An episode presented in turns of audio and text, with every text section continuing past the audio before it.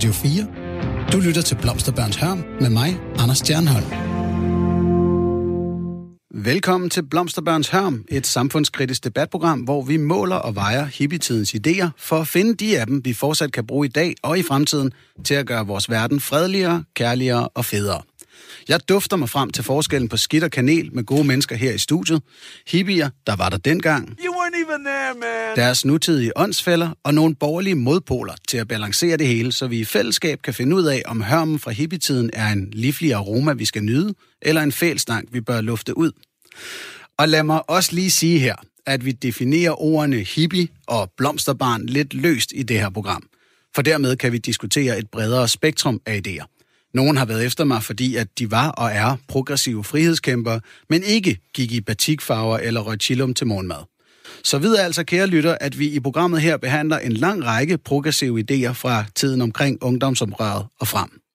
Og i dag ser vi på en del af blomsterbørnenes efterladenskaber, som har hængt ved lige siden dengang. En dunst, du nærmest ikke kan undgå at komme i kontakt med den dag i dag, nemlig feminismen. Feminismen var en naturlig del af det progressive oprør i 60'erne og 70'erne. Hippier og andre unge ville af med al form for forskelsbehandling og diskrimination, og derfor var det oplagt, at der heller ikke skulle være forskel på kønnene i det politiske system eller på arbejdsmarkedet. Og derfor var ligeløn en naturlig mærkesag. Rødstrømperne, som de ivrigste feminister kaldte sig, og deres allierede vandt et par slag. Først i 1973, hvor den første kønsneutrale overenskomst kom på plads mellem arbejdsmarkedets parter, og i 1976 vedtog Folketinget ligelønsloven. I 1978 kom så ligebehandlingsloven, der sikrede imod diskrimination på grund af køn på arbejdspladser. Den galt både det offentlige og det private, dog med en enkelt undtagelse til Folkekirken, der stadig må ansøge efter præster med et bestemt køn i deres jobopslag. Det er sådan en, jeg lige skulle lage med her fra morgenstunden. Til trods for de store fremskridt dengang, er der stadig forskel på kvinder og mænds løn.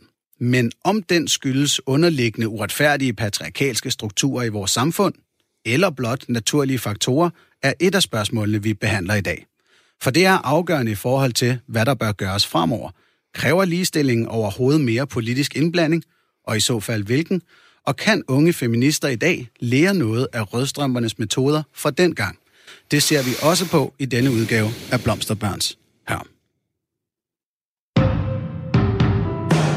Lytter til Blomsterbørns Hørm med mig, Anders Stjernholm. Og i dagens udgave har jeg besøg af tre gæster. Mette Knudsen, filminstruktør og rødstrømpe. Velkommen til. Tak. Astrid Karø, øh, ligestillingsordfører for SF. Tak. Og Joachim B. Olsen, tidligere medlem af Folketinget for LA og fra i forgårs nyansat politisk konsulent, chefkonsulent samme sted. Velkommen, Joachim. Mange tak. Og et hurtigt spørgsmål til jer alle tre, og vi starter hos dig med det. Får kvinder og mænd lige løn for lige arbejde i Danmark? Kort svar, nej. Astrid Karø fra SF. Øh, nej. Og hvad siger du, Joachim? Ifølge lønkommissionen, som undersøgte, så gør de ja. Og således øh, er vi altså i gang med den her debat. Men det første, vi skal, det er at, at øh, forstå sådan, hvordan øh, feminismen og den her kamp for ligeløn så ud tilbage i 70'erne. Så der skal vi tale lidt med dig Mette. Øh, hvordan blev du interesseret i kvindesagen dengang? Jamen, det gjorde jeg som øh, tusinder, for ikke at sige millioner af andre unge kvinder, som øh, var kommet ud på uddannelsesstederne og øh, arbejdspladserne. Øh, der blev det ret hurtigt klart, at der var nogle ting, der var helt skæve. Jeg vil også lige sige, at jeg synes, øh, for at komme ind på ligelønnen, bare sådan en helt lynhurtig øh, historisk overblik, fordi at i midten af 1800-tallet, der øh, brød industrialismen jo frem, og det gjorde en masse arbejde i hjemmet. Kvindernes arbejde blev overflødeligt gjort, og de søgte ud på arbejdsmarkedet. Der var nogle fagforeninger, som jo i sagens natur bestod, bestod af mænd, og øh, de var ikke interesserede i, at kvinderne skulle komme ind. De var bange for, at de blev løntrykkere. Øh, så derfor var de nødt til at lave deres egne fagforeninger. Så der blev faktisk oprettet 20 fagfor- over 20 fagforeninger kun for kvinder. Og, øh, men så op til 70'erne, hvorfor skete der noget i 70'erne? Det var jo også fordi, at der havde været to verdenskrige. Den første fra 14 til 18, den anden fra 40 til 45, og så kom 50'ernes koldkrig. Men så i 60'erne, så skete der så et kæmpe økonomisk opsving, og det var der, jeg og mange andre unge, den store øh, krigsgenerations unge, kom ud på arbejdsmarkedet og uddannelsesstederne. Så, så det var fordi kvinderne fik sådan en anden rolle på arbejdsmarkedet i de Ja. her efterkrigsår? Ja. Okay, og, og voksede du så op med tanker om, at det her, det skulle der gøres noget ved, at der, der var den her rolle, som I udfyldte, skulle se anderledes ud? Altså, det blev klart, øh, da, da vi, vi, vi blev inspireret. Altså, de danske rødstrømper blev inspireret fra New York. Der var en kvindegruppe, der, havde, der kaldte sig selv Red Stockings. Og det, de skrev, øh, de gerne ville ændre, blandt andet manglen på lige løn og fri abort og så videre, det synes vi lød som rigtigt. Det var noget, vi kunne tilslutte os, derfor blev vi til rødstrømper. Og øh, det startede, jeg tror det var den 4. april, der gik der en 12 kvinder ned ad strøget med skilte om, at nu ville man danne en forening, der hed, øh, eller en bevægelse, der hed Rødstrømperne. Og så gik det faktisk med lyn og torden derfra, fordi Må, Det- må jeg ikke lige høre, ja. fordi, i den der forbindelse, fordi siden da, og, Ja. og da jeg voksede op, der var ordet rødstrømpe, det var sådan lidt synonym med, at så var man en, der virkelig gik på barrikaderne og brændte sin BH og havde mænd. Altså, hvor- hvornår blev det en del af det? Ja, men jeg vil sige sådan, altså der var jo øh, de magiske år, øh, som var fra 1970 til sådan cirka 84, og sådan langsomt, der nedlagde rødstrømperne sig selv, fordi altså, vi var også trætte, og nu måtte der komme nogle nye til. Så startede der det, jeg ville kalde en historieforvanskning. Jeg vil også kalde det en isvinter. Og det vil sige, at rødstrømperne blev reduceret til en flok øh, sindssyge kællinger med bare patter på en eller anden ø, der sikkert var lesbiske alle sammen, og øh, havde mænd. Altså naturnødvendigt. Og det blev sådan stigmatiserende, så der faktisk var to generationer af unge kvinder efter os, der slog syv kors, hvis de hørte. Altså jeg var ude og holde foredrag og vise film og sådan noget, så spurgte de så mig, har du været rødstrømpe? Er du rødstrømpe? Ja, sagde jeg, det er jeg da. Jeg kunne lige så godt have givet mig selv dødskysset, eller fået kolera. Altså, der blev helt tomt omkring mig. Det ville man ikke. Ja. Det ville man ikke være det, som vi heller ikke var. Vi var nogle almindelige unge kvinder, der bare ville have nogle rettigheder, som havde været hundredvis af år undervejs, og stadigvæk havde vi dem ikke. Jeg tror, jeg Med forstår... både kærester og børn. Ja, jeg tror, jeg forstår dig fuldstændig, fordi at, at ordet ateist i dag nogle gange kan få det, nogle negative konnotationer i andre menneskers hoveder. Nu har jeg været ateistdebattør i et år 10 eller sådan noget, og jeg hører tit folk sige, jamen jeg er ikke ateist, men jeg tror ikke på nogen guder og ønsker, at religion skal være ligestillet. Mm. Man er sådan, jamen det er præcis det, det handler om. Men sådan var der jo også mange kvinder, øh, der sagde, øh, jeg er ikke rødstrømpe, men det og det er jeg enig i, og så videre. Og det var jo akkurat det, som vi også gerne ville ændre. Ja, hvad var jeres mærkesager? Ja, mærkesager, de store mærkesager, det var ligeløn, og det var fri abort, som var øh, altså virkelig et kæmpe ønske også. Fordi at der var så mange kvaksalver, og der var så mange kvinder, der døde, eller fik skadet deres underliv, og man gik i en evig angst for at blive gravid. Det var altså en af de kæmpe store ting. Øh, og så var der andre, altså en hel række af mindre sager, som det vil tage for lang tid at ridse op her, men, ja. men ligeløn og, og fri abort, vil jeg sige. Øhm, altså så jo, at få lige værd, at blive respekteret. Ikke mænd og kvinder skulle være ens. Det var der også mange, der, der, der misforstod. Ikke? Jamen, vi skal jo ikke være ens, så det ville nok være kedeligt og sådan noget. Nej, det er der heller ingen, der siger. Vi skal bare være ligeværdige. Det er, hvad vi siger. Og dengang, når I så sagde ligeløn, så var det altså for eksempel den samme timetakst for det samme arbejde. Ja, Øhm, så nogle ting som, at øh, en kvindes barsel har indflydelse på hendes karrierestige efterfølgende, og derfor måske også hendes pension til den tid. Var det faktorer, I havde øje på dengang allerede? Ej, det vil jeg ikke påstå, at det var så klart. Altså ikke sådan lige 1970, 71, 72, der var det aborten og, den, og øh, ligelønnen, der var oppe. Fordi der var overenskomstforhandlinger i 71, hvor man ikke fik ligelønnen. Og så kom der et 73, det var så stadigvæk kun overenskomst. Og så først, så kom EU så på banen med krav om en lov om ligeløn. Og så var der jo øh, aborten, som så blev gennemført som lov i 1973. Så jeg vil sige, det var faktisk først derefter, at der, man sådan ligesom kunne trække vejret eller lade skuldrene synke en anelse. Øh, så, men, øh, men det var jo sådan, at øh, de kvinder, og det er det jo sådan set også i dag, som vælger at jeg vil ikke sige ordet gå hjemme, som arbejder, har arbejdet hjemme med at passe øh, hus og børn og mand. Øh, de fraskriver sig jo en pension, kan man sige, øh, fordi mm. de ikke er ude på det offentlige øh, arbejdsmarked og, og sparer øh, op til pensionen. Så som ja. hele dagen siger i den film, jeg har lavet om kvindebevægelsen, der hedder Vejen er lang, øh, fra 2016, øh, så siger hun, jamen altså, kvinderne var så flinke, at de passede mændenes børn og syge dagpenge, og der var bare, altså, der var alt muligt. Og så var mændene så flinke, at de sørgede for ikke at få pension for den tid, de så havde mistet. Så de udførte altså et kæmpe samfundsmæssigt arbejde, uden at få en kleine for det. Det var ligesom ordene tidligere minister hele dagen. øhm, når, når så I, I gik på gaden og, og var ude og markere jer i det her, hvad var metoderne fra, fra rødstrømmerne og feministernes side? Jamen altså, først og fremmest galt det jo om, hvordan får man et budskab igennem. Det kender vi altid i dag også. Så det skulle være nogle visuelle demonstrationer, og der skulle være humor i, og der skulle mm. være, ligesom synes vi selv, nogle uimodståelige krav. Og hvis vi skal ind i, øh, hvad vi lavede af ligelønsdemonstrationer, så synes jeg også selv, de var ret øh, visuelle. Fordi øh, den ene var jo, at øh, man i, i natten smuld og mørke skulle hænge banner og store plakater om halsen på alle kvindestatuer i København. Sådan, så når københavnerne vågnede op næste morgen og kørte og cyklede til arbejde, så ville de så se øh, kvindestatuerne have øh, hvor der stod ligeløn nu. Og det var alt fra den lille havfrue til, hvad der fandtes rundt omkring i parker og så videre. Og så var der en, der vagte vældig opmærksomhed også. Det var, at øh, en bestemt dag, det var morsdag i maj, mm. øh, samlede nogle rødstrømper i øh, fældeparken, og øh, foreslog, at alle tilstedeværende, man havde selvfølgelig orienteret baglandet også, skulle stige ind i Københavns busser og i Aarhus også, og så skulle man øh, nægte at betale fuld buspris, men kun 80 procent, fordi kvindernes løn var kun 80 procent af mændenes løn.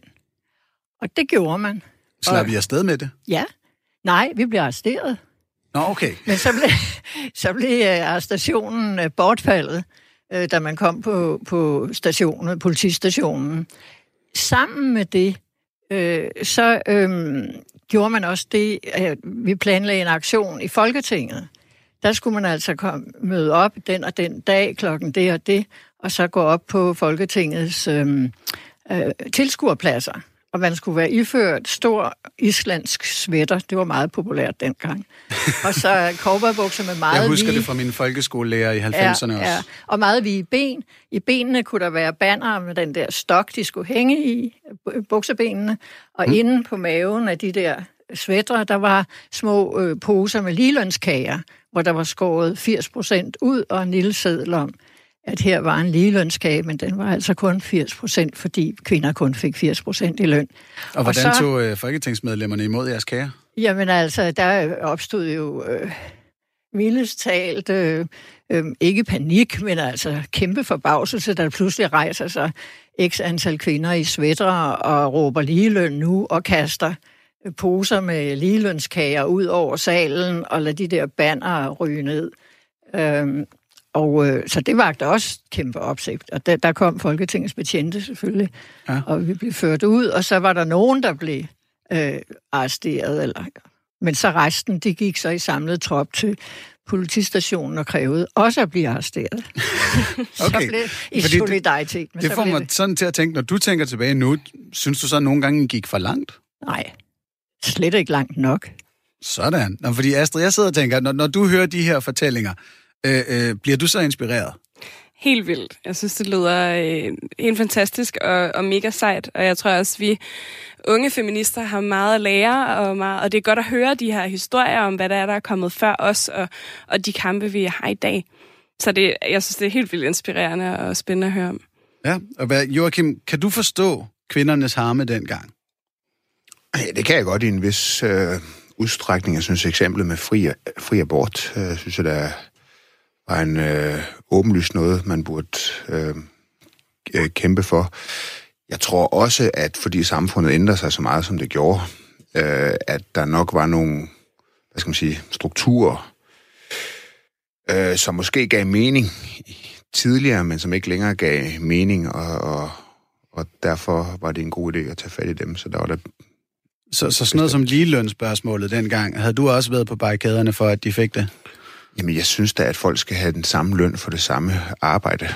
Øhm, jeg, jeg er ikke helt inde i øh, data fra den gang, mm. men, øh, men det er da et, et rigtig fint udgangspunkt at have. Og det, det er jo så en af de her ting, samme løn for samme arbejde, som stadig bliver diskuteret og defineret lidt forskelligt. Og, og et nedslag fra den gang, øh, fra øh, 1969, var tjenestemandsreformen, som øh, mange peger på som en af grundene til, at der stadigvæk er nogle store strukturelle, strukturelle forskelle. Den her tjenestemandsreform, den betød, at eksempelvis pædagoger og fysioterapeuter blev placeret lavere lønmæssigt end lærere, politibetjente og andre øh, traditionelt set mandefag, selvom de har lige lange uddannelser. Øh, hvad tænkte I om den reform dengang med det? Jamen, øh, vi tænkte, ligesom vi havde tænkt før, åh nej.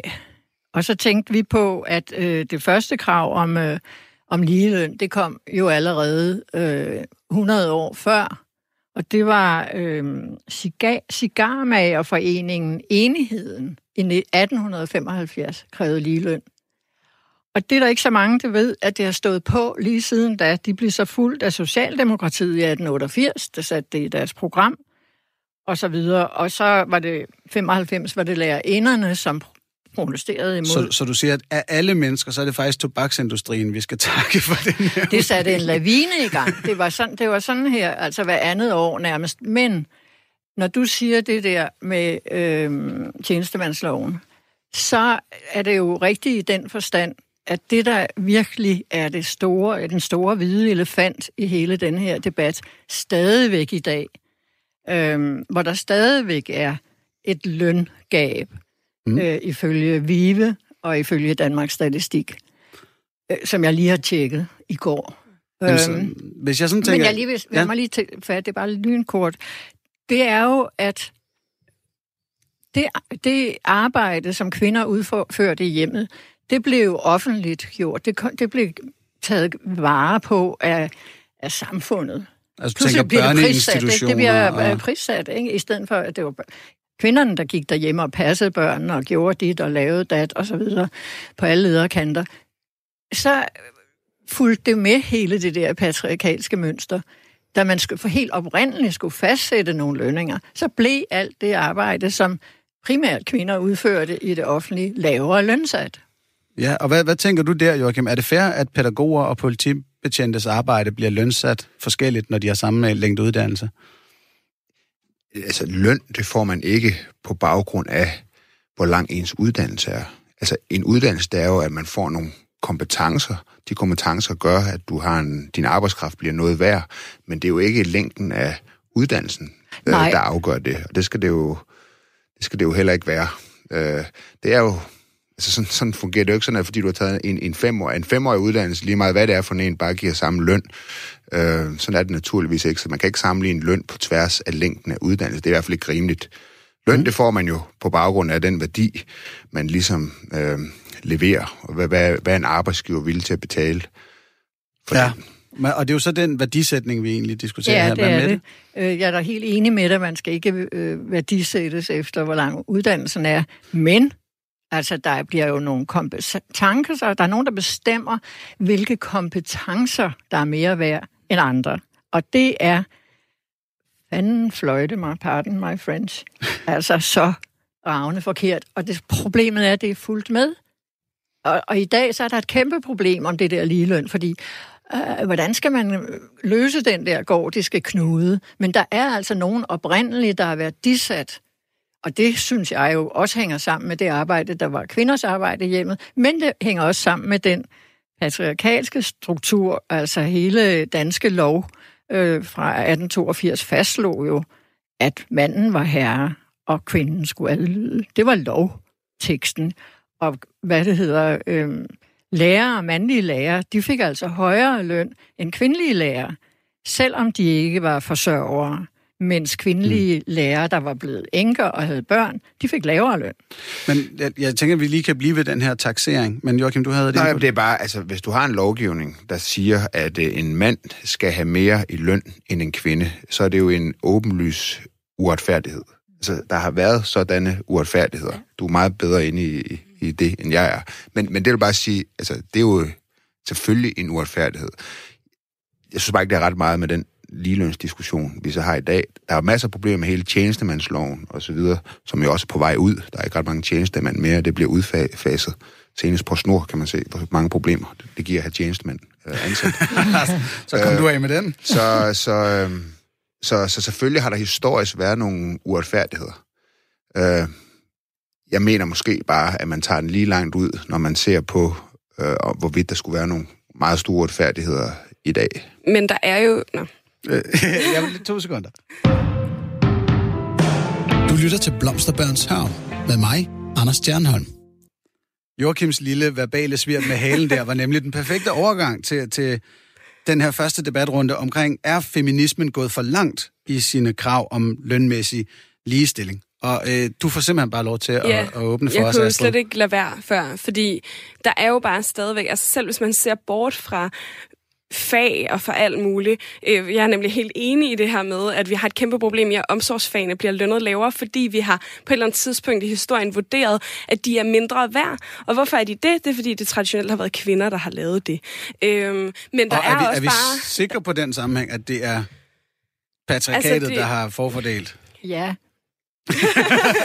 det gør, at jeg har en, øh, en der kender ja, historien. Hvis vi lige bliver på den årsagsforklaring, øhm, du skal øhm. gerne få ordet igen, Astrid, men, men du, jeg formoder, du er uenig, Joachim, at det ikke er derfor, det blev taxeret sådan. Det er ikke sådan, at det er det, der sætter sig i lønforhandlinger øh, mellem offentlige fagforeninger og staten øh, i dag. Nej, nej, men man er jo startet på et lavere niveau i omsorgsfagene. Men det var egentlig slet ikke, altså fordi vi har jo også et løngab på mellem 4 og 7 procent, som vi ikke engang kan forklare med de her ting. Altså som, som, som vi ikke kan forklare med andet, end at kvinder bliver lønnet lavere end mænd, også i jobs, der er fuldstændig ens.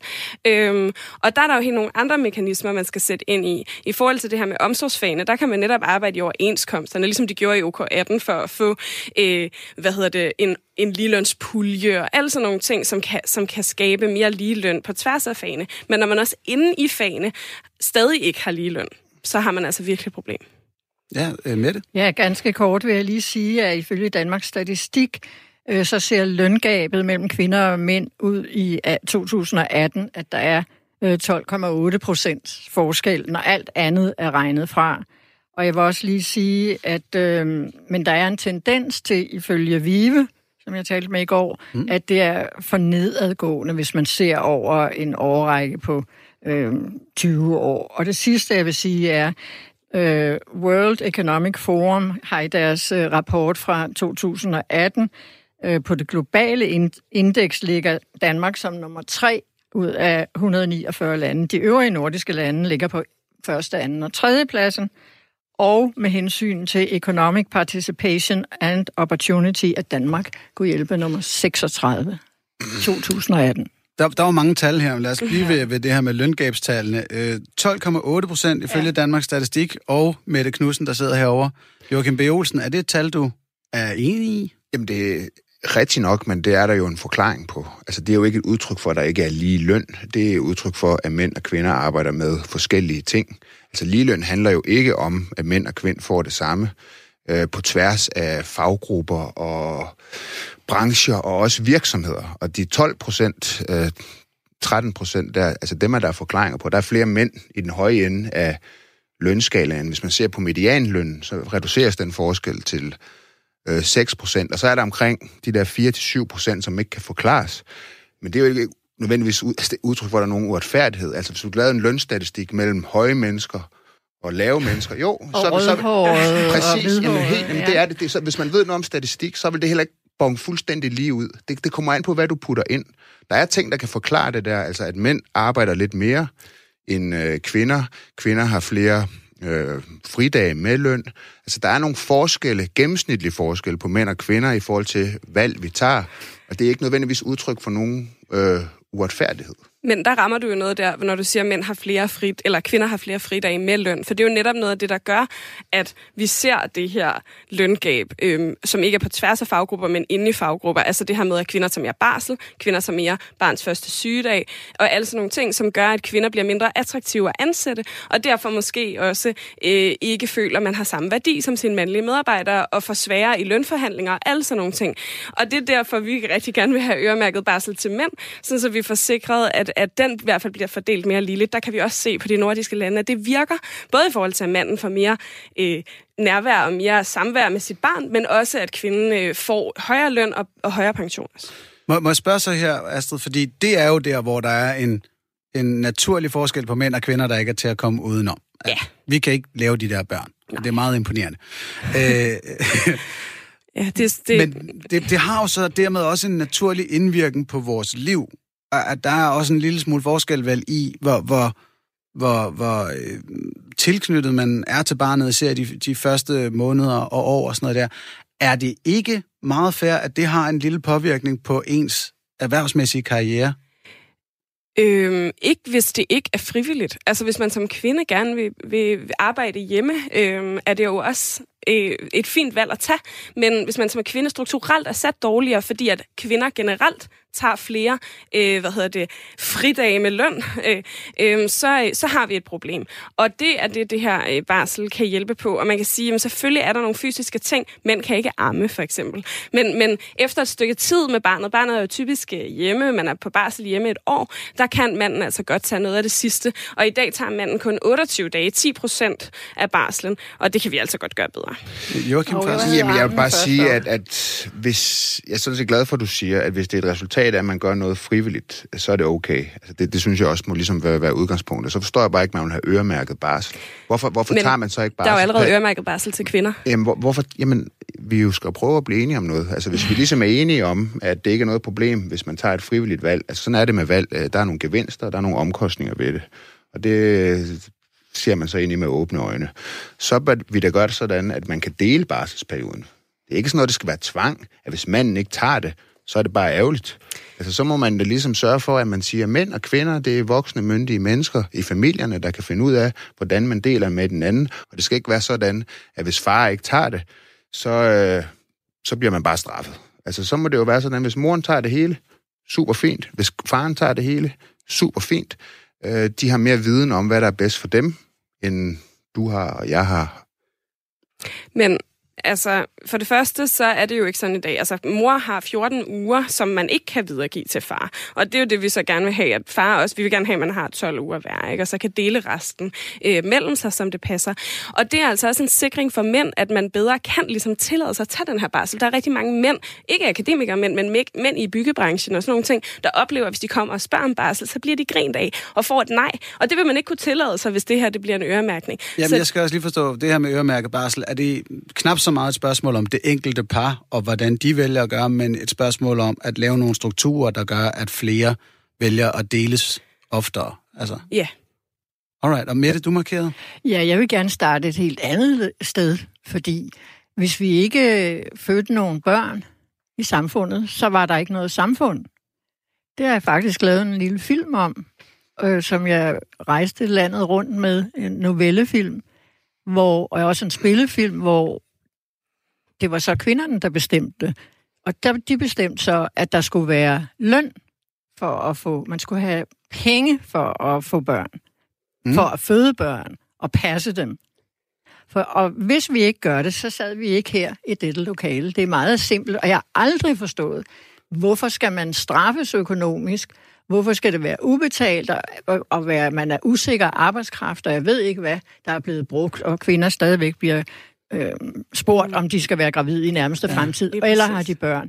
Når det er en nødvendighed, altså det, reproduktionen er lige så nødvendig som produktionen. Ja, men nu, nu sidder jeg og tænker, som en mand, der er stolt barnfri i en alder af 39, og ikke regner med, at jeg skal have dem, fordi jeg synes, de er nederen, ærligt talt. Men, men hver sin fetish, I andre skal endelig gøre det. Altså, men, men vi skal vel ikke til at regne forældreskabet for at være en form for samfundstjeneste, man gør for vores andres skyld. Det virker jo på de venner, jeg har, der får børn, som om, at de faktisk synes, det er øh, lige så fedt, eller endda endnu federe end min Playstation. Jamen, Så når de tager valget, så er det vel også et spørgsmål om, at de bliver lykkelige af det. jamen selvfølgelig er det da også det. Men hvorfor skal man straffes for at blive lykkelig? Man bliver ikke straffet. Men Hvad siger jo, du det der, gør du økonomisk. Nej det, nej, det gør man ikke. Det er ikke nogen straf. Man vil ikke anerkende, at der er noget, der hedder reproduktion, som er Jo, lige så vigtigt som produktion. det og det er et arbejde. Det er noget af det mest fundamentale i mennesker, og på tværs af alle kulturer, med Ja, alle normer med og uden barsel og alt muligt, så får folk børn, og det gør de af deres egen skyld, øh, for mm. deres egen skyld, at det så også selvfølgelig har en masse positive gevinster for samfundet som hele, det er bare godt. Men det, det er ikke nogen straf, at du tager et valg, øh, og du så ikke kan få alting. Altså sådan er det med valg. Øh, vi tager alle sammen valg hver dag, øh, som så også er fravalg af, af andre ting. Jeg Og det, er, og det er fuldstændig rigtigt. Ja, barsel selvfølgelig øh, har det en indflydelse på din pension. Øh, jeg synes måske bare, der er sådan en diskurs i den der debat, der handler om, at det er nogle stakkels kvinder, øh, der ikke tager de her valg øh, med åbne øjne. Øh, jeg tror, at hvis man kunne dele den der barsel op fuldstændig lige, og det ikke var sådan, at hvis manden ikke tog den, så mistede man den. Og det er jo det, der er pointen i dit forslag, og det som jeg synes er dårligt, ikke? Øh, med øremarkedet. Bare, bare- EU's der- forslag. Ja, okay, undskyld.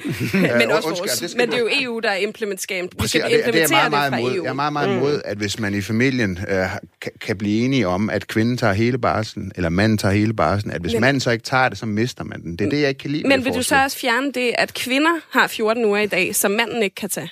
Ja, For min skyld kan man dele det fuldstændig lige Okay, op. fordi så synes jeg nemlig, at vi snakker om noget andet. Altså, fordi det tror jeg nemlig ikke, der vil være særlig meget tilslutning til at fjerne den ret fra kvinderne, at man har 14 uger, som manden ikke kan overtage. Men jeg, jeg siger her, altså jeg, jeg synes, det er mig, der har det, det udgangspunkt for ligestilling. Jeg siger, at man har en barselsperiode, den må, den må mænd og kvinder dele mellem sig. Hvis manden vil være hjemme de første 14 uger, øh, så, så hvis man kan finde ud af det i familien, så gør det. Så gør det. Mm. Jeg tror bare, at virkeligheden vil være den, og det er der, hvor jeg synes, den der, i hvert fald den moderne feminisme, øh, kommer i problemer, at rigtig, rigtig mange kvinder, og langt de fleste, de vil vælte, og jeg tror endda, der er mænd ude i de der familier, der er blevet slået i hovedet hvis de, af deres mm. kvinder, hvis de sagde, at de vil have den, fordi kvinden Men vil gerne der have har du den. jo faktisk fat i noget, fordi det her det handler også om en rettighed til mænd. Altså fordi der er faktisk også kvinder i dagens Danmark, der siger, når men min kæreste har fået noget af min barsel. Og det er jo en helt misforstået tanke om, at det er kvindens barsel i udgangspunktet, for det er det jo ikke. Det, for, forældreoverloven er, skal dele, eller kan deles mellem far og mor. Ja, det er vel Øhm, i sidste ende og- juniors. Ja, lige præcis. Hvad hedder det? Men når vi snakker om det her med valg, og hvad valg har af betydning, så må vi bare sige, og at om det har noget med løngabet at gøre, så må vi bare sige, at det har enormt store konsekvenser for kvinder og for børn, og ikke særlig store konsekvenser for mænd. Tværtimod så stiger ens løn en lille smule, når man bliver far, og ens løn falder rigtig meget, når man bliver mor. Men pointen her er, at hvis man selv kunne vælge, så lever, Jamen, så, så, så, så, jeg har man jo nu, de konsekvenser, vil jeg tager man lige dem. Sige, øh, Ja, som kommentar, at øh, vi skal jo også tænke på det der med det frie valg, som lyder så godt. Det, det er der jo ikke, fordi igen, hvis vi er tilbage ved lønnen og den manglende ligeløn, og i det hele taget værdisættelsen på det der utroligt kønsopdelte arbejdsmarked, det mest kønsopdelte i verden har Danmark. Præcis. Når det er tilfældet, så er manden mange gange, er det ham, der tjener mest. Og så siger de, jamen pyha, altså du tjener mest, det kan bedst betale sig, at jeg bliver hjemme, siger kvinden. Og han siger også, jamen altså, det er jo ikke smart, fordi Og- så går vi jo virkelig ned. Og, Og en der- ting er, om det bedst skal betale sig, at der er nogle familier, der ikke har råd til, at Ja. far går hjemme, fordi at der er så stor lønforskel mellem mænd og kvinder. Og det får mig så til at tænke på, at der jo er en, en værdisættelse, som vi har talt om tidligere, som, som stadig har noget at sige i, omkring det her. Øhm, i, I 2006 indførte Beskæftigelsesministeriet regler om kønsopdelt lønstatistik.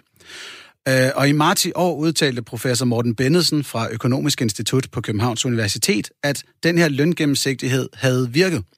Han skrev i politikken, øh, at lønforskellen i perioden 2006-2008 blev reduceret med 7%, hvis vi sammenligner de to grupper. Både mænd og kvinders løn steg i den nævnte periode, men mændenes steg mindre end kvindernes. Og noget, der slog mig, da jeg læste Morten Bennetsens gennemgang, det var blandt andet også, øh, øh, at han sagde, vi kan se en stor forskel på, hvor meget de nye regler reducerede den kønsbestemte forskel i, i løn. I virksomheder med flere eksterne bestyrelsesmedlemmer, det vil sige ikke familiemedlemmer, der blev løngabet reduceret væsentligt mere end de 7 procent. Og det samme var tilfældet, når virksomhedslederne selv havde flere døtre end sønner hjemme i privaten. Øh, Jeg skrev altså Morten Bennedsen, professor fra øh, KU i politikken. Det tyder jo på, at det her måske også er en, en kulturkamp med det.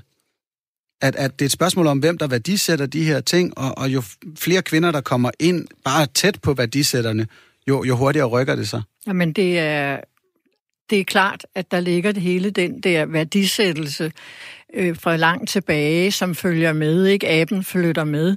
Og jeg tror, på, at den øh, dejlige øh, forskelsreducering, der skete der, var jo også fordi, at man fra øh, de politiske partier til venstre for midten, og også med Socialdemokratiet, øh, lavede noget efter igen fra EU, der de kaldte mainstreaming. Og det vil sige, at det skulle tænkes ind, ligeløn og ligeværd skulle tænkes ind på alle parametre. Og derfor skulle institutioner og arbejdspladser indlevere statistisk materiale omkring løn og køn og så videre. Og det gjorde man så også i de der år, og så fadede det lige så stille ud, fordi man kan sige, ulempen med mainstreaming var, at der var ikke nogen vagthund. Det var alle, der skulle mm. ligesom gøre, og så kom der nye regeringer, og pludselig så sandede det til. Og, og derfor, øh, men det viser sig til gengæld, som han også siger, øh, professoren, at i det øjeblik, der er flere kvinder inde, så sker der også en forskel. Og derfor er det jo også lidt beskæmmende, synes jeg, at i 2001, der var der 37 kvinder i Folketinget, og i øh, 2019, det vil altså sige 18 år senere, der var der kun 38. En kvinde på 18 år mere til at, at bruge stemmen til fordel for. Øh, og i bestyrelserne i 17, der var der 19 kvinder procent, og, eller andel, og i direktioner 14,8. Mm. Alt det er med til at gøre, at vi ikke får den udvikling, som han beskriver der. Det er sørgeligt. Det var procent i Folketinget, ikke også? Ja, det tænker jeg også. Ja, fordi ellers er det meget få. Det er 38 procent kvinder i, i dag, ikke også? Nå, der står... Øhm, det er 38 procent øh, ja. det tror jeg også, i Folketinget det i dag. Vrimler det mere i SF's folketingsgruppe jo. Ja, vi hiver gennemsnittet op. Det er jo stadigvæk ikke øh, medianen, og derfor ikke et, et, et bredt udsnit af Jamen, befolkningen. hvor mange kvinder er der i Folketinget? Øh, 38 procent. Jeg tror, men hvor mange personer? Uh, det er 67, siger du? Jeg, jeg. jeg ved faktisk ikke præcis, okay. men vi er 11 i vores folketingsgruppe. Men, men ja. vigtigere nu, altså vi kan se, at det altså har en betydning. Ja. Hvor, og, ja. hvad kønsfordelingen er blandt de, der værdisætter, de, der har magten. Er det ikke noget, der prikker til dit liberale sind, Joachim? Jamen, jeg tror, man skal passe på med at sige, hvad årsagen er. Altså, man siger, man laver en støn, lønstatistik, og så stiger løn. Altså, jeg er ikke sikker på, at det er helt så simpelt. Altså, det er jo ikke sådan, at hvis der kommer en kvindelig øh, arbejdsgiver, at hun har nogen interesse i at give en højere løn til en kvinde, bare fordi hun er en kvinde. Altså, hvis det var sådan, Ej, men det er heller ikke fordi, det, at, den, at den kvinde mm. ikke leverede værdi, øh, som arbejdsgiveren var villig til at betale for. Nej, altså, hvis det var sådan, der var en stor lønforskel mellem mænd og kvinder, så skulle, øh, så skulle virksomheder bare ansætte kvinder, fordi så kunne de spare, og det var lige arbejde, de leverede lige meget, så skulle øh, virksomheder bare ansætte kvinder, så sparede de en masse lønomkostninger. Altså, det gør de ikke. Mm. Øh, og virksomheder har selvfølgelig en interesse i at betale en lav løn. Arbejds, øh, øh, arbejdstager har en interesse i at få så høj en løn. Og virksomhederne bliver nødt til at betale den løn, der skal til, for at de får den arbejdskraft, synes, de har brug for. snakker lidt udenom. Altså, virksomhederne har til synlædende en interesse i at, at få frem af flere kvinder, give flere kvinder øh, lønforhold, når der kommer flere, flere kvinder de, blandt, blandt beslutningstagerne. Det må da det kan vi se på sige noget. Ja. Jamen det kan da lige så godt skyldes noget, der er meget mere positivt. Nemlig, at der er meget, mange flere kvinder, der er kvalificeret i dag. Der, har, der er kvinder, der tager højere uddannelser i, i dag. Er, mm. er, er, at, at man, det, det, det er ikke et spørgsmål om en eller anden uretfærdighed, men faktisk et spørgsmål om, at når man ser statistisk på det gennemsnitligt set, så er der bare flere kvinder, der har fået, øh, der har kompetencerne til at, at, at få men, men vellønnet job. bliver lige nødt til at slå ned på, hvad Morten Bennesen ligesom skriver, at, at det er jo et spørgsmål om, de måler virksomheder på samme tid i samfundet, i det samme samfund, og kan se, at virksomheder, som reducerede lønuligheden, også havde 5% flere kvinder ansat, og fik forfremmet flere kvinder, end i de virksomheder, der Jamen, ikke det er klart, hvis du, hvis du betal, begynder at betale en højere løn, øh, så, så, så kan du da få nogen, du ikke kunne få før. Altså, hvis, hvis der er en virksomhed, som... Nu, det, det tror jeg, altså, jeg siger ikke, at der ikke kan finde mandsjuvenister derude, ligesom der er racister, men det er jo ikke dækkende for mænd i Danmark, at de er mandsjuvenister. Nej, det er det bestemt ikke. Nej. Øh, det er hvis, hvis, hvis, men hvis der skulle sidde en eller anden mand derude, så ubevidst eller bevidst, som siger, ej, jeg vil ikke ansætte en kvinde, jeg vil ikke give hende den løn, som hun egentlig er værd, så betaler virksomheden jo en pris. Altså virksomheden betaler jo en pris, ja. hvis den ikke får de bedste folk. Mm. Så der er jo noget selvkorrigerende i det her. Øh, og, og jeg tror heller bare mere til, at det handler om, at der er bare utrolig mange meget ambitiøse, dygtige kvinder derude, som klarer sig bedre, fordi de er den årsag, og ikke fordi, at der er alt muligt øh, statistik og alt muligt andet. Men... Ja, en ting vil jeg lige sige. Altså, selvom kvinderne er blevet højt uddannede, så er de stadigvæk øh, brændemærket, mm. om jeg så må sige, arbejdsgiverøjne med, at de skal have børn, de skal have barsel, øh, sygebørn og dit og dut og dat. Så den sætter dem allerede tilbage på skinnerne. Så den anden ting er, det du refererer, øh, hvor der var en øh, formindskelse af forskellene, det var jo en ret kort øh, tidsrum. Det var nogle år. Men derefter så, øh, det fortsatte jo ikke. Mm. Øh, så derfor, Joachim, så er det ikke, no- det, det viste, at man kunne gøre noget proaktivt for at ændre forskellene. Og da det holdt op, så var vi tilbage til the good old times. Og der sidder jeg og tænker, Astrid, det er jo næsten forkert, når man som politiker bare kan sige, hey, her var noget, der virkede for 10 år siden, lad os mm. gøre det igen. Har du lyst til at, at gøre det her igen? Jamen altså, vi har jo stadigvæk de her øh, kønsopdelte lønstatistikker, men vi har indsnævret dem til at være store virksomheder. Vi vil gerne have dem tilbage til også at være de små og mellemstore virksomheder, øhm, der laver det, da vi også kan se, at de også har problemer med det her. Øhm, men jeg synes egentlig, det er ret interessant at tage det her med, om, om det lønner sig for virksomhederne, for det gør det. Øh, Udover at, at de virksomheder, der har kv- flere kvinder i bestyrelsen, ansætter flere kvinder og sørger for, at kvinder får lige løn med mænd, så er det faktisk også positivt for virksomhedens værdi, virksomhedens vækst, hvis der er en diversitet i bestyrelsen. Vi kan se, at der er mere, altså det går bedre for virksomheden, hvis man har flere kvinder og flere øh, flere etniciteter. Jo, det, det viser tallene. Nej. Jo, Nå, okay. Vi kan, jeg ved det, ikke, det er skal vi simpelthen diskutere tal? uenighed, ja. vi skal ned Det i her. går bedre for de virksomheder, der har kvinder i bestyrelsen. Det går bedre for virksomheder, der har kompetente mennesker ansat, uanset køn. Men de forsøg, der er lavet med i Norge og andre, øh, hvor man øh, ligesom skulle have med kvoter og så videre, viste, at der var ikke nogen forbedring. Jeg snakker ikke om kvoter. Nej, men, men prøv at høre her. Det er fordi, du bliver ved med at tale kvinder og mænd. Det er ikke det, det handler om. Det handler ikke om dit køn. Det handler om Ej, dine men, kompetencer. Men det, men det gør det, det når man... om køn. Lige nu handler det om, hvorvidt statistikkerne Nej, sagde, at... at en virksomhed klarer sig godt. Det handler helt helt overvejende. Ja, men det er der altså nogle undersøgelser, der viser det modsatte, Joachim. Mm. Og som har været fremme i pressen og ikke blevet modsat. Ja, men ja. Altså det handler jo om kausalitet. Det er jo ikke sådan, at hvis du bare tager en kvinde og smækker ind i en bestyrelse, Joachim, så kommer øh, mikrofonen til at klare sig godt. Det handler om, om du har Det er der heller ingen, der taler om. Nej, så når... Så Joachim, skal... jeg er meget for liberal frihed og sådan der, men du er nødt til at tale ind i mikrofonen så, så på den måde, når man skal kigge på, hvordan virksomheder klarer sig, om de klarer sig godt, så er det altså helt ekstremt forenklet at bare se på kønsopdelingen. Og det er ja. da også en hån mod, mod, mod kvinder. De, nok, de, de, de, de klarer sig godt, fordi at kvinder er super dygtige i dag. Nå, jeg må, derfor, jeg må lige lukke ned her, fordi det vidste vi også godt, I ikke ja. ville blive enige om. Og jeg håber, lytterne kan, kan skælne her. For nu skal vi lige til den sidste runde. Du lytter til Blomsterbørns Hørm med mig, Anders Stjernholm. For det sidste, vi skal nå at tale om, det er hvad bør der gøres på området for ligeløn? Og, og hvis du først lige er kommet ind i programmet nu, så er vi i gang her i Blomsterbørns her med at tale om feminisme og ligeløn med Joachim B. Olsen fra Liberal Alliance, øh, Astrid Karø fra SF og Mette Knudsen, Rødstrømpe og filminstruktør.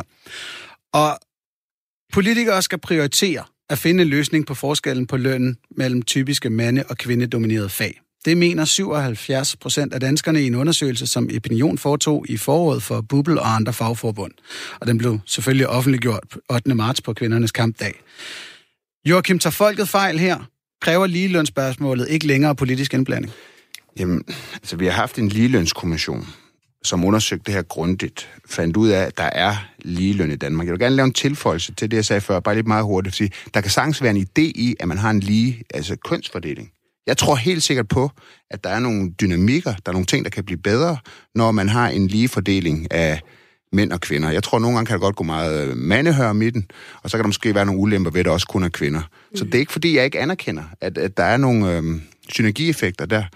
Øh, og det er der måske også nogle virksomheder, der har mere øh, fokus på, siger, det, det er faktisk godt, og det er jo super, super fint. Så det er bare lige for at sige, men øhm, dit oprindelige spørgsmål var? Det var, tager folket fejl? Kræver ligelønsspørgsmålet mere politisk indblanding?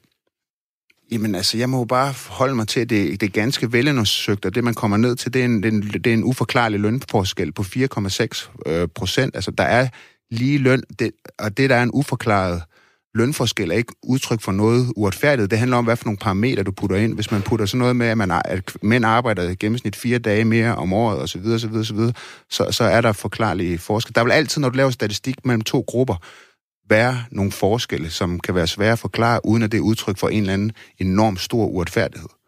Astrid, hvad siger du? Skal, skal for, har folket ret her? Skal Ja. I blande jer? Ja, det skal vi. Øhm, hvad hedder det?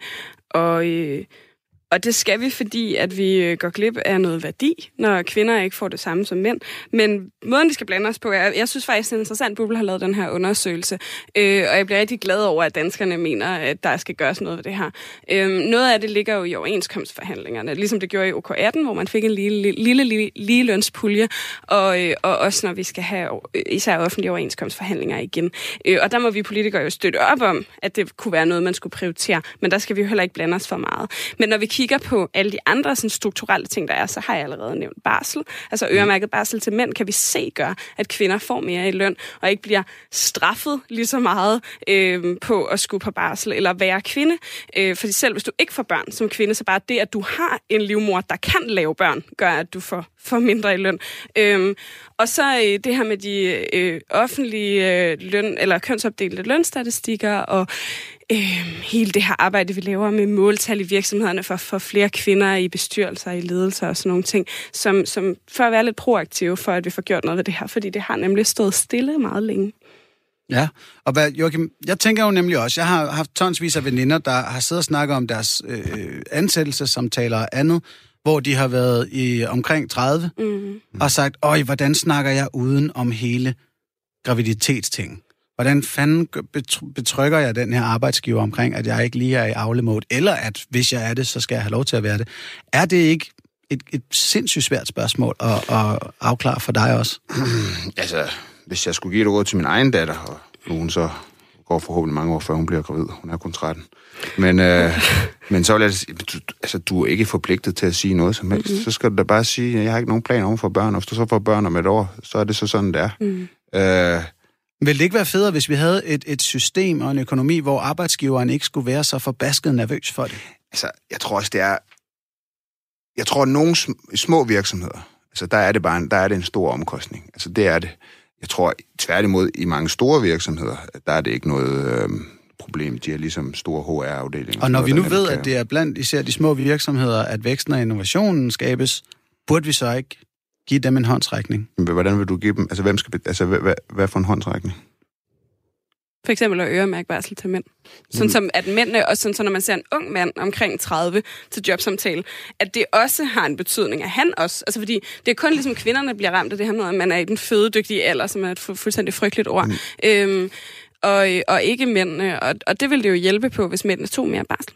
Ja, jeg vil bare ikke være med til en model, hvor man siger, at hvis manden så ikke tager det, så er der bare ikke den barsel. Så må barnet hurtigt i institution. Jeg kan ikke se, hvorfor barnet skal betale øh, prisen. Det synes jeg bare Men ikke er rimeligt. Hvis manden ikke vil tage det, så kan det være, at manden skal overveje, om man vil have børn. Og altså, så- fordi og det handler er også om at være sammen og, med sit og, barn. Og så er jo. det, der kommer en ideologisk forskel her, hvor mit udgangspunkt er at sige, det må man beslutte i familierne. Der Mm. er, jeg vil gerne have, at man kan dele den barsel. Jeg vil bare ikke have, at vi har et system, hvor, at, hvor man i... Jeg vil ikke have en situation, hvor man i en familie finder ud af, at enten manden eller kvinden tager hele barselen, og så er det sådan, at hvis den af dem, der så ikke vælger at gøre det, som vælger at arbejde, så kan den anden ikke tage det. Så må barnet bare betale prisen og komme i institution. Det, der, det synes jeg er en meget, meget stor Mm. Men sådan et system har vi jo allerede i dag.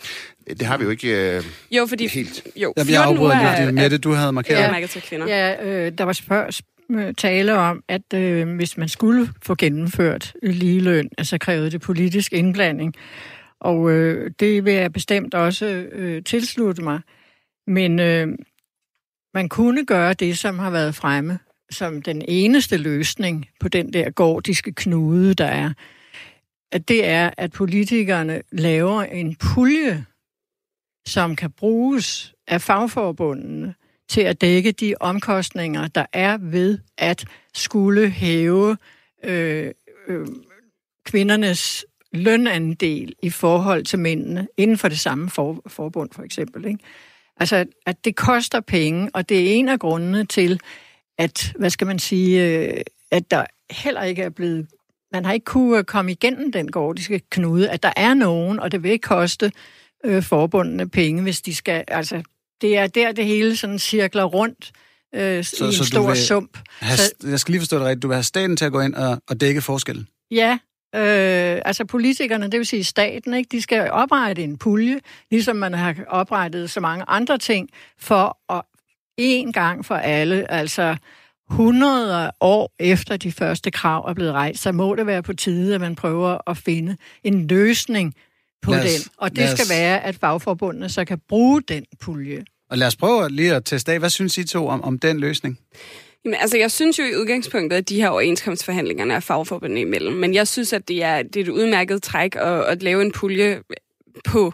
Jeg tror ikke, man kan lave en pulje. Det på, øh, på hele beløbet, men at lave en, en pulje til noget. Og så er det altså fagforbundenes ansvar, og jeg synes egentlig, at det er virkelig, virkelig stærkt, at fagforbundene går sammen i OK18 og siger, vi vil alle sammen, også de fagforeninger, der er mandedomineret, siger, vi vil have en ligelønspulje, så de, de mm. fagbund, FOA, BUPL og alle de her, bliver løftet. Og så også, at man i overenskomstforhandlingerne snakker om lønstigninger i kroner og øre i stedet for procent, som vil gøre, at kvinderne, man får lige meget lige meget lønstigning, men, der, men øh, forskellen på mænd og kvinder vil blive mindre, hvis man gjorde det i kroner og øre. Jamen altså, hvis, hvis fagforbundene går ind og laver en overenskomst, hvor de selv betaler for sådan en pulje, det, har vi et frit arbejdsmarked. Men jeg vil ikke, skal ikke bruge skattekroner på sådan noget. Jamen det, og det er, er da altid... politikernes ansvar, vores allesammens ansvar, at der ikke bliver ved med at være tragiske kæmpe forskelle nogen steder Men der er ikke på kæmpe lønnen. forskel. Altså, I bliver ved med at Jamen, sige du det. bliver ved med at sige 4,7. Okay. Det er så fuldstændig som vinden blæser, okay, hvordan man jeg, vurderer tallene. Åbenbart nogle helt tosser, vi havde til at styre den der ligelønskommission, ikke? Fordi det var det, de sagde, ikke? Og, og, og de der 4,7, det handler om ja. statistik, og det, det ja, kan... men den kan laves det ved du lige så godt som jeg, på men, men mange måder. Og jeg, jeg taler lige om øh, dansk, øh, hvad hedder det, Danmarks Statistik, jeg taler om VIVE. Jamen, jeg har forklaret Samme... den forskel på 13 procent til dig. Det vil de også gøre. Ja, og... men, men så siger du så, jamen, pludselig er det 4 procent. Jeg, jeg, jeg siger, at det første år på statistik, der lærer du, at hver gang du laver en, en, en, en måling mellem to grupper, så vil der komme en forskel. Den kommer, den kommer aldrig til at blive nul, og det er der, hvor vi er. Jamen, den der, kan også svinge, som, som den gør, at du sidder hele tiden og reducerer forskellen, og andre siger, jamen, forskellen er sådan, og der er mange måder at gå omkring det på. Det gider ja. vi ikke at høre mere. Og jeg ved nemlig også, jeg ved nemlig også, at den statistiske sandsynlighed for, at vi når en eller anden form for konsensus omkring det der, den er lige nul. Så lad os hellere her som afslutning høre jer om, er der noget, I vil tage med fra samtalen i dag, som I tænker er det vigtige nedslagspunkt i, i jeres tanker fremover? Ja, jeg, Astrid, du må gerne starte. Jeg synes, det var virkelig øh, spændende at høre Mettes fortællinger om, om rødstrømpebevægelsen og det, der har gået før vores ligelønskamp i dag, som jo handlede om, om noget lovmæssigt, om at man fik nogle altså lovmæssige rettigheder, hvor det i dag handler meget om struktur, men at vi jo kan lære noget af det og, og stå sammen med dem, der kalder sig rød, rødstrømpebevægelsen. Og så synes jeg, det er interessant at høre, at, at øh, rødstrømpebevægelsen også blev udsat for det her mande, I er bare nogle mandehader og sådan noget, ligesom mm. feminismebevægelsen gør i dag, for det er vi jo ikke. Vi vil bare gerne have ligestilling mellem mænd og kvinder. Så kan vi tage den over til nogen, en mand, der bliver kaldt kvindeheder af andre. Joachim, hvad, hvad tager du med fra den her samtale i dag? Jeg kunne aldrig finde på at kalde Joachim for kvindeheder. Det er bestemt. øh, det er bestemt ikke. Det er altid spændende at høre om historie. Jeg synes, at mit, øh, mit budskab, det er i hvert fald til min, til min egen datter, øh, det er, at vi heldigvis lever i et land, hvor at, øh, hvis man gør sig rigtig meget umage, og man arbejder hårdt, og det kræver det jo, hvis man vil op og have en høj løn, så kan det lade sig gøre. Og at der faktisk er masser af virksomheder derude, jeg kender masser af folk, der sidder i bestyrelser, de vil så gerne have kvinder med, så der er rigtig, rigtig gode muligheder og i dag. Og de kan aldrig finde nogen, siger de. Det er super svært at få kvinder op. Når de skal op og arbejde de der 60-70 timer, så er der bare flere mænd end kvinder, der siger nej tak. Og nu indfører jeg lige en hurtig kvote. Mette, du skal også nå et, et sidste ja. ord her. Hvad vil ja. du tage med? Jeg vil tage med, at der er øh, den glædelige nyhed, at det, der hedder K18, altså hvor man går sammen for at øh, knuse den der gordiske knude med ligelønnen. Det synes jeg lyder rigtig godt. Det var altså det for øh, debatten her i Blomsterbørns Hørm for i dag.